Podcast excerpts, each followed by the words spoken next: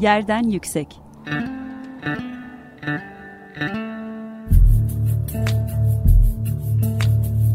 Kentin kent aşırı gündemi. Hazırlayan ve sunan Gizem Kıykı.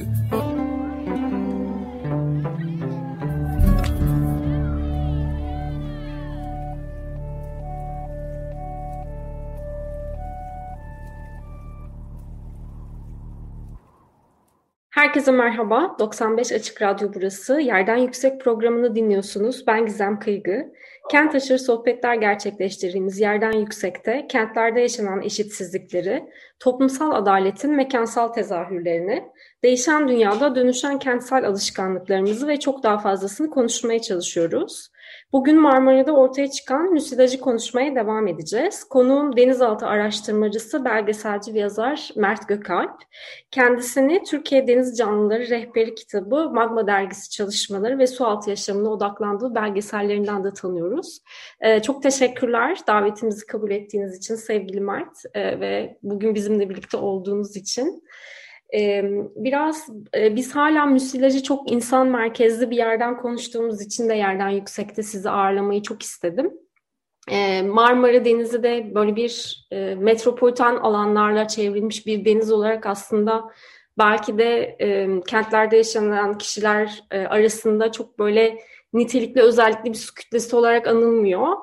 Ama Marmara Denizi'nin içerisindeki ekosistemi, Ee, şu anda neye dönüştüğünü dinlemeden önce bir ekosistemi e, tanımak e, istedik sizden. Bir böyle e, Marmara Denizi'nin su kütlesinin özelliklerini kısaca böyle anlatarak başlayabilir miyiz acaba?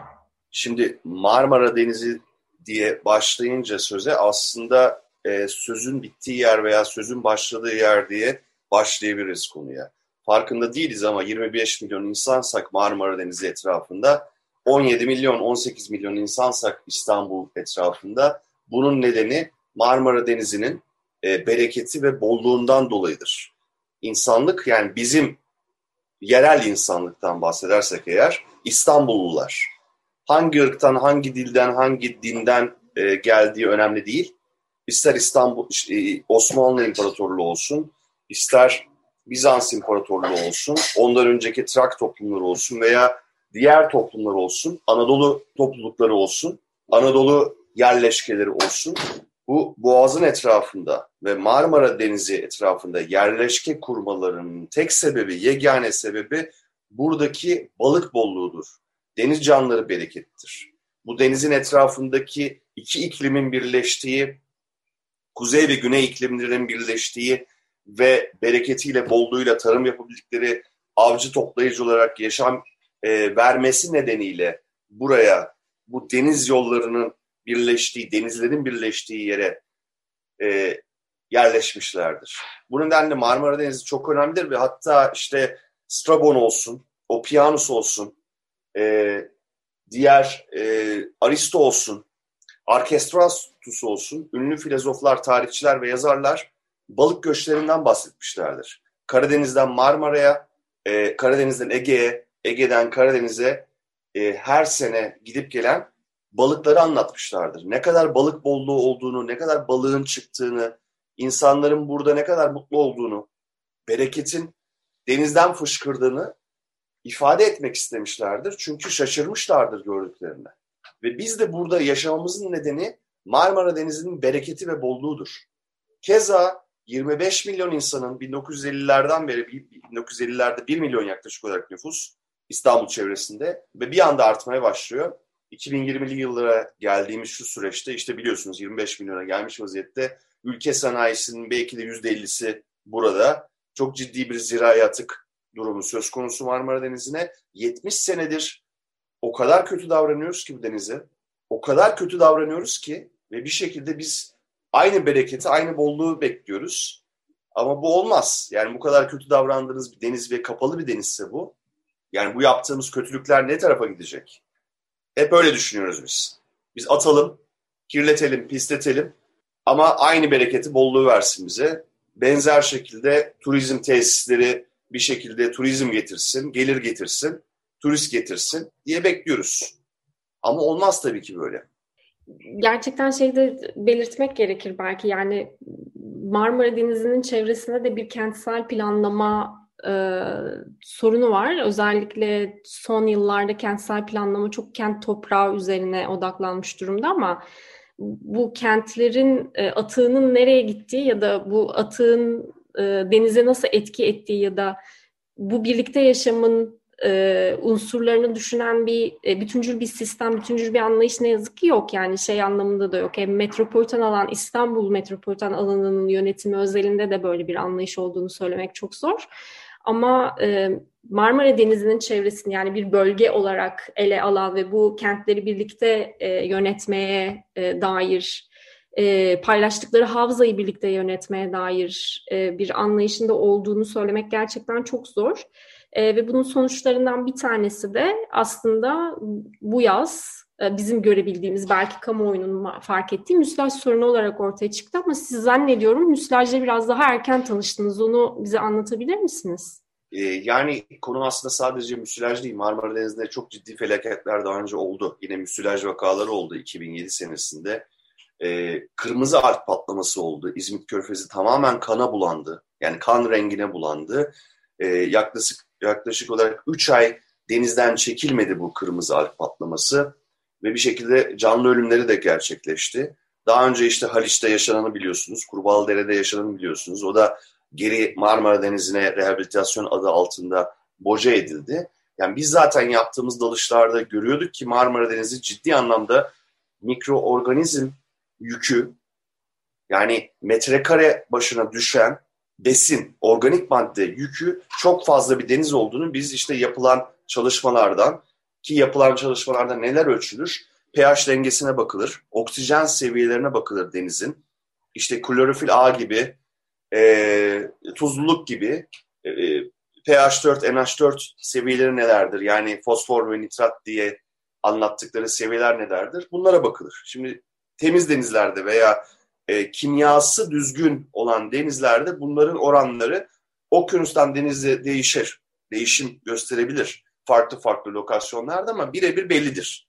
Belli seviyelerin üstünde olması gerekir. Ama Marmara Denizi'nde işte kritik oksijen düzeyi azlıkları, P H dört'ün ve N H dört'ün çok yüksek seviyelerde olduğu gibi pH'ın dengesinin e, bir şekilde e, asidik veya bazidik noktalara doğru yön aldığı e, bazı sıkıntılar görmüştük. Tabii görü, görülüyordu. Yani özellikle de en önemlisi oksijen seviyesinin çok düşük olması, bazı alanlarda işte hidrojen sülfürün çok fazla yüksek olması gibi dengesizlikler görülüyordu. Zaten e, illa suyun içerisine girmek veya suyun içerisine bir analiz cihazı koymak gerekmiyor.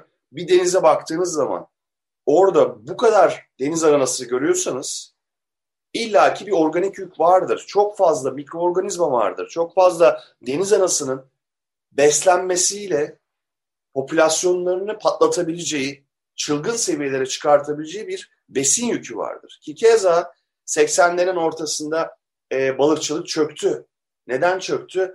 E, balast tankerleriyle gelen, Atlantik'ten veya Pasifik'ten gelen bir stenofor türü, Mnemiopsis leidyi, gitti Karadeniz'de e, hamsilerin veya sardalyanın veya diğer e, ufak balıkların larvalarıyla, e, onların e, yumurtalarıyla beslenerek veya onlarla besin rekabetine girerek bir şekilde hamsi balıkçılığını çökertiyordu az daha. Daha sonra başka bir stenofor türü yine bir e, şeyle geliyor, balast tankeri vasıtasıyla geliyor ve bu canlıyla başlamaya, beslenmeye başlıyor ve onu tüketiyor. Şimdi onlar ikisi birden Marmara Denizi içerisinde kardeş kardeş yaşıyorlar. Bu iki tür de Marmara Denizi'nin içerisinde olan bir tür değil. Çok fazla başka türü var e, balast tankeri vasıtasıyla giriş yapmış olan, ama burada önemli kritik bir nokta var.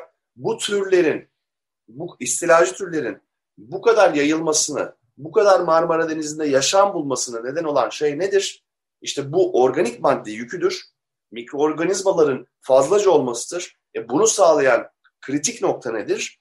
Bu atıkların ve yabancı maddelerin, zirai, evsel, sanayi atıklarının e, sorumsuzca, hiç ucunu düşünmeden denize, Marmara Denizi'ne veriyor olmamızdır.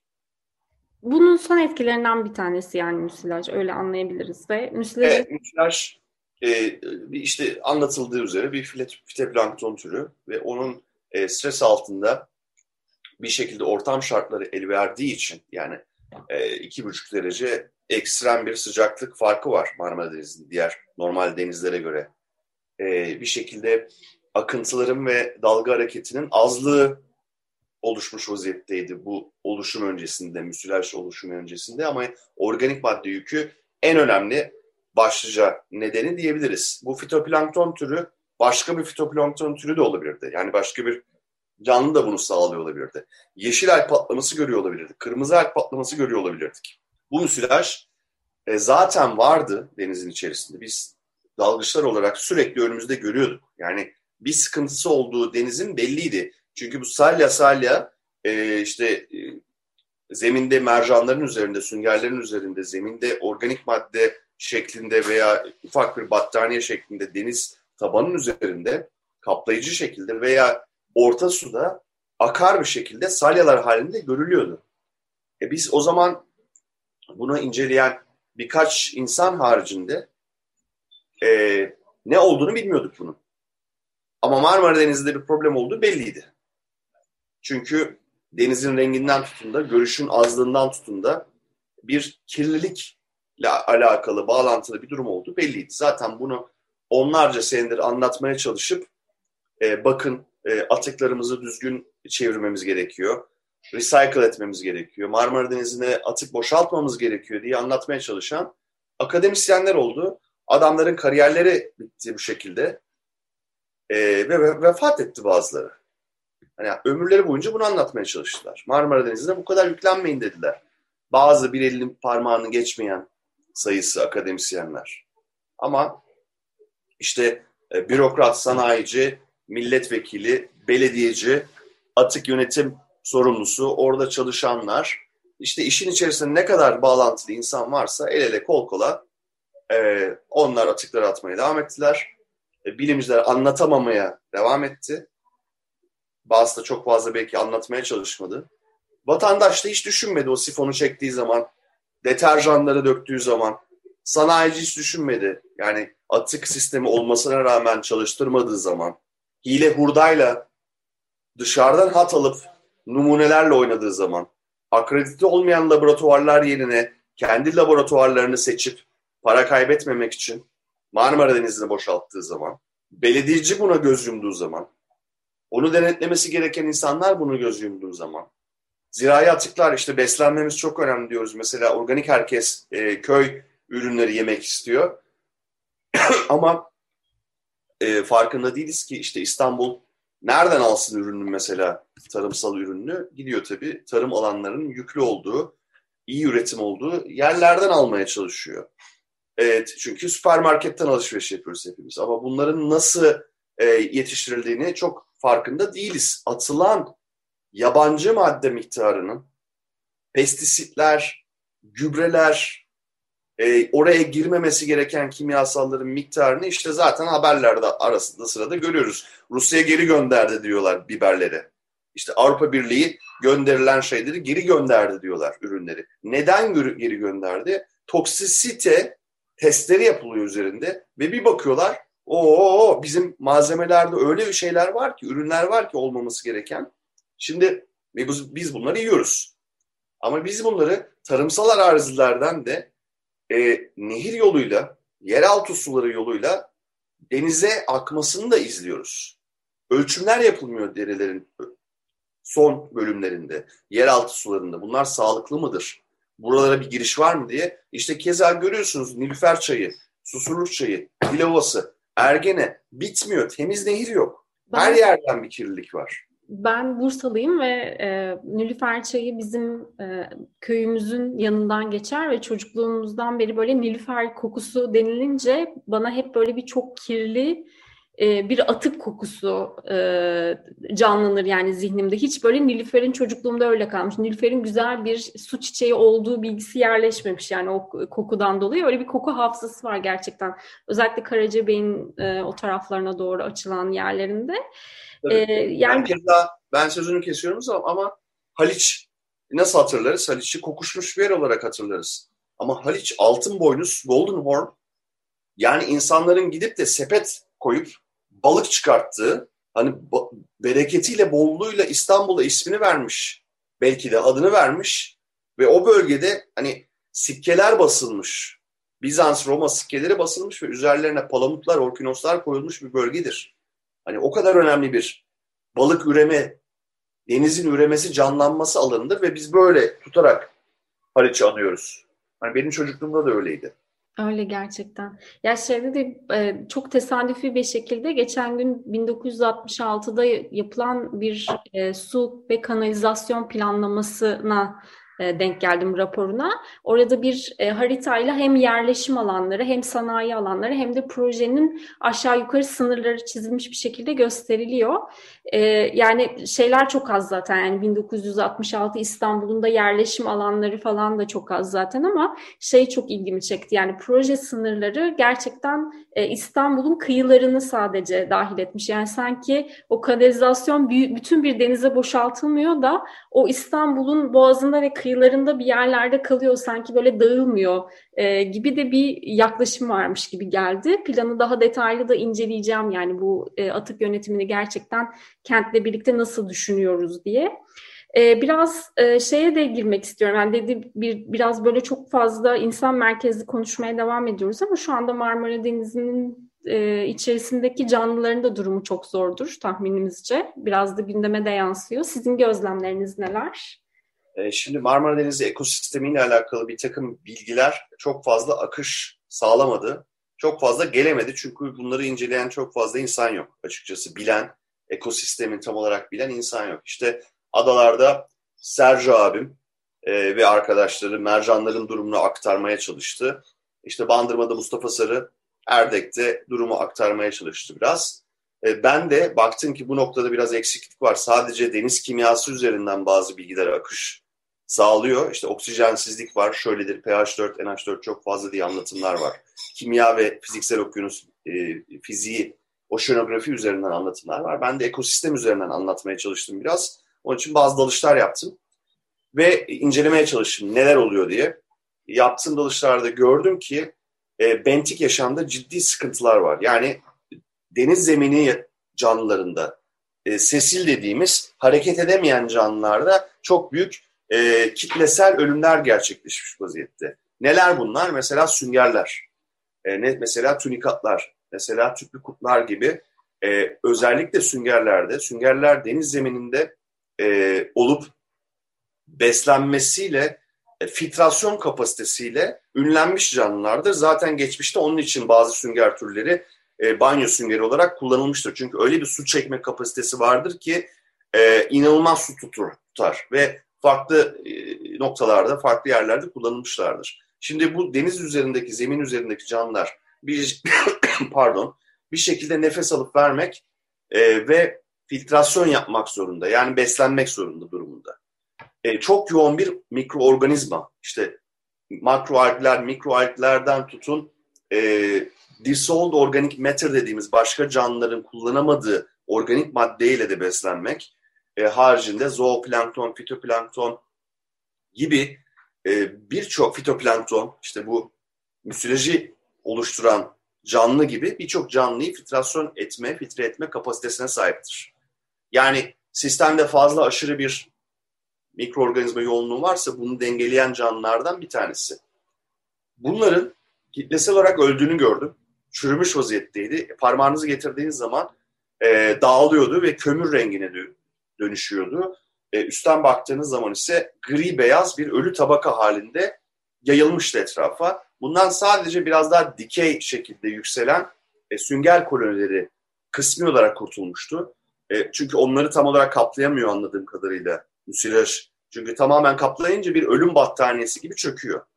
Şimdi zeminde yaşayan canlılar bu haldeydi. Peki biraz hareket edebilen canlılar ne haldeydi? Benim gördüğüm yerlerde işte yengeçler, karidesler, istakozlar gibi canlılar hareket edebildikleri için zeminde yaşamalarına rağmen kaçabiliyorlardı.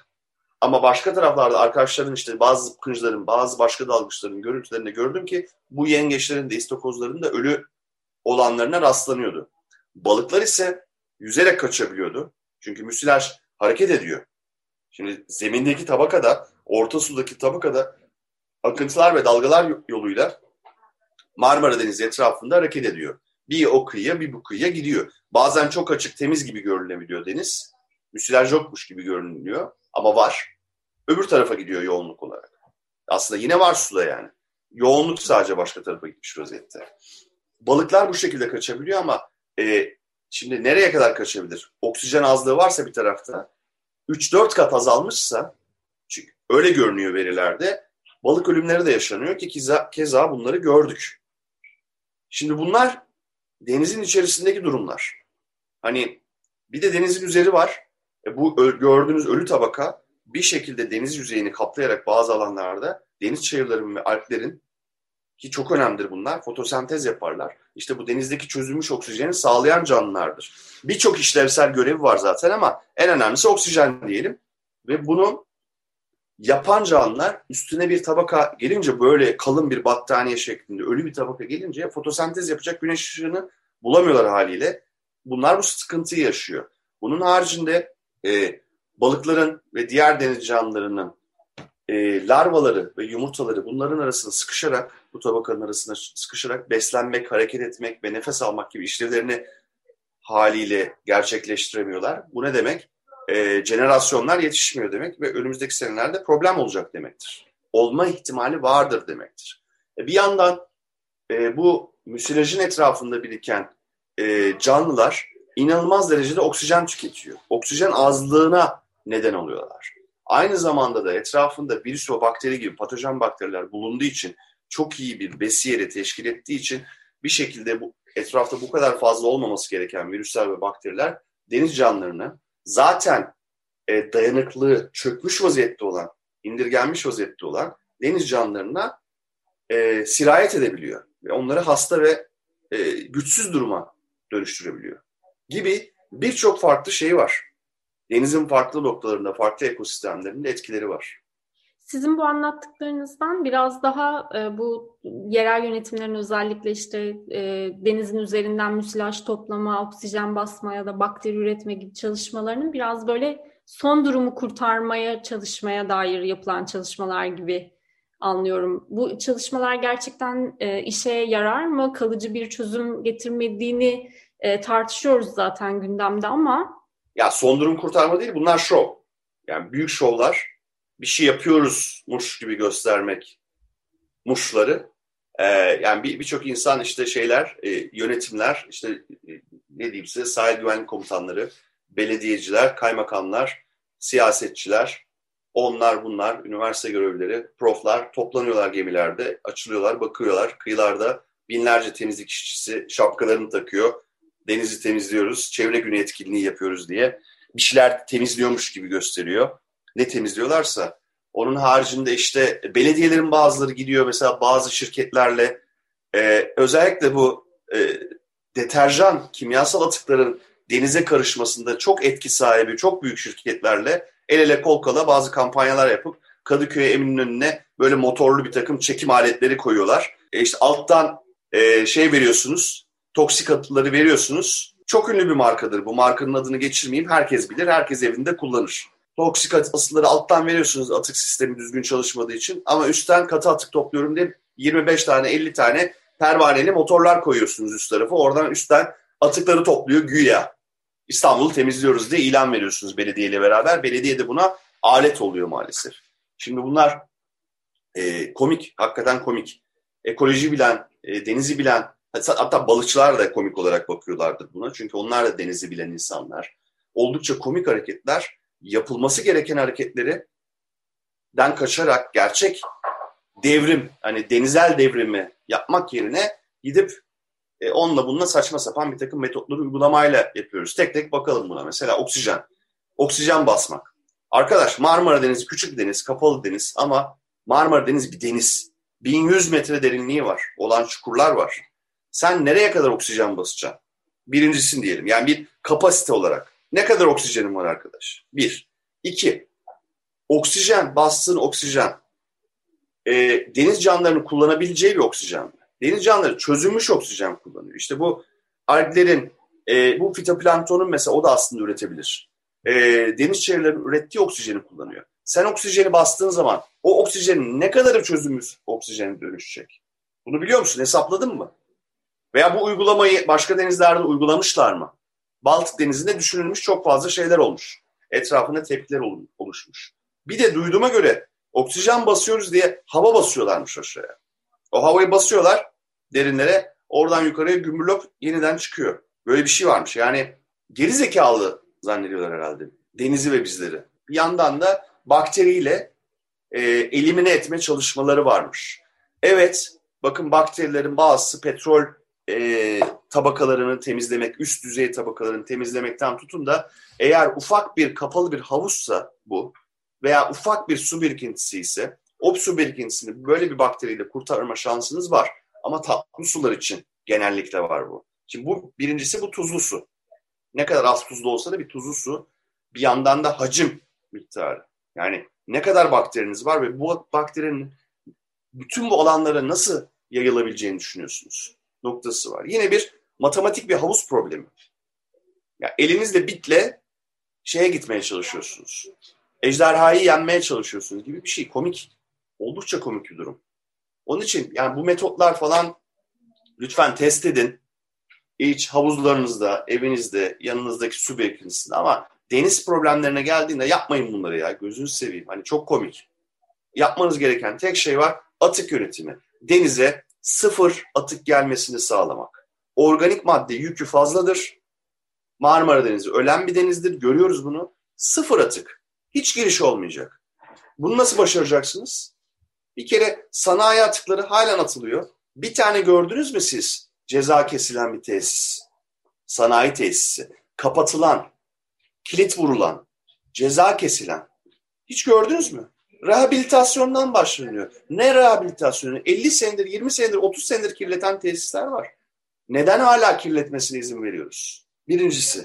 İkincisi atık yönetimi. Diyorlar ki işte yüzde kırk oranında azaltılması lazım. Bazı üniversiteler bile bunu diyor. Ben çıldırıyorum. Yerimde ne yapacağımı şaşırıyorum. Nasıl dersiniz bunu? Marmara Denizi'nin durumu zaten belli. Demeniz gereken veya atık tesislerindeki insanların yapması gereken hemen hemen rehabilitasyon ve sıfır atık. Arkadaşım senin bir su problemin var mı İstanbul'da? Oradan buradan fezadan su getirmeye çalışıyorsun. Her gün şey oluyor. Kuraklık var. Zaten iklim değişikliği var. Haberlere çıkıyor sürekli insanlar. Anlatıyorlar barajlar şu kadar dolu. Baraj raporu dinliyoruz biz. E peki senin elinde zaten sistematik olan yağan yağmurlar var. Neden bunu çeviremiyorsun mesela? Neden su yönetimi yapamıyorsun? Neden sen atıkları bir şekilde tamamen filtre ederek, elimine ederek içerisindeki toksik malzemeleri su haline, arı su haline getirerek ki bu teknoloji var. Yeniden çevrime, kullanım suyuna, tarım suyuna, şehir suyuna, şebeke suyuna dönüştürmüyorsun. İki problemi birden çözme şansın var burada. Hem Marmara Denizi'ne gitmeyecek hem de sen kullanım suyu olarak kullanacaksın. E, zirai atıkları aynı şekilde. Tamamen kesebilmen gerekiyor. Bu hem insanların besini için hem etraftaki oradaki ekosistem için bu nehirlerin geçtiği, yeraltı sularının geçtiği hem de denizler için önemli. Yani yapacağımız şey çok net ortada. Sıfır atık. Gerçekten çok önemli. Peki programımızın sonuna geldik. Sizinle sohbete doyum olmaz. E, verdiğiniz bilgiler de çok kıymetli. E, umarım e, hep birlikte bu konuda bir farkındalık oluşturup e, bunun yönetime geçmesini sağlayabiliriz. E, o yüzden e, programımıza katılıp da bize de bilgilendirdiğiniz için, sesinizi duyurduğunuz için yeniden teşekkür ediyorum size de. Ben teşekkür ederim. E, Yerden Yüksek programını dinlediniz sevgili Açık Radyo dinleyenleri. on beş gün sonra yeni bir Yerden Yüksek'te görüşmek üzere. Hoşçakalın. Yerden Yüksek.